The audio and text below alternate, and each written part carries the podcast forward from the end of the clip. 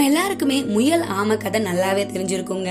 நம்ம சின்ன வயசுல இருந்து அதை கேட்டுட்டு தான் வளர்ந்துருப்போம். அந்த முயல் தோத்து போனதுக்கு காரணம் என்னங்க? அந்த முயலுக்கு திறமை இல்லாதனாலயா? இல்ல ஆமை எங்க ஜெயிக்க போகுதுன்னு குறைச்சதா எடை போட்டனாலயா? இல்ல அது ஓவர் கான்பிடன்ஸா இருந்தனாலயா? அப்படின்னு பல கேள்விகள் வரலாம். ஆனா முக்கியமான காரணம் ஒண்ணு இருக்கு. என்ன அப்படின்னா அந்த ஆமை அதனால முடியுமா முடியாதா அப்படின்லாம் யோசிக்கவே இல்லைங்க. எதிரில் இருக்கவனை பார்த்து பயப்படாம எப்படியாச்சும் அந்த ரேஸ முழுமையா முடிக்கணும் அந்த கோட்டை தொடணும் அப்படின்னு எந்த இடத்துலயும் நிறுத்தாம ரெஸ்ட் எடுக்காம கடைசி வரைக்கும் முயற்சி பண்ணி அந்த ரேஸை முடிச்சுது. சோ இதுல இருந்து என்ன தெரியுது? நமக்கு திறமை இருக்கா? இல்லையா? அப்படின்றதெல்லாம் இங்க முக்கியமே இல்லைங்க. நம்ம பண்ற வேலைய நிறுத்தாம முழுசா பண்றோமா? அப்படின்றது தாங்க முக்கியம். சோ நீங்க என்ன பண்ணிட்டு இருந்தாலும் அதை குவிட் பண்ணாம கண்டினியூஸா பண்ணிட்டே இருங்க. இந்த கதையில ஆமை ஜெயிச்ச மாதிரி நம்மளும் நம்ம லைஃப்ல ஜெயிக்க வாய்ப்பு இருக்கு. Stopping your work is equal to stopping your success so don't quit and keep going